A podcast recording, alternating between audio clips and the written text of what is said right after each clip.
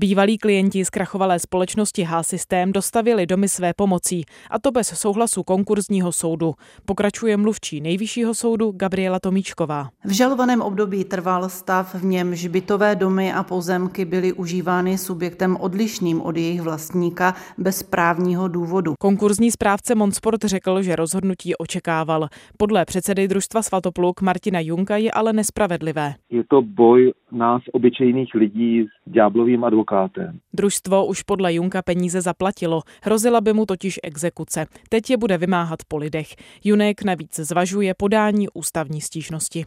Eliška Balcárková, Český rozhlas.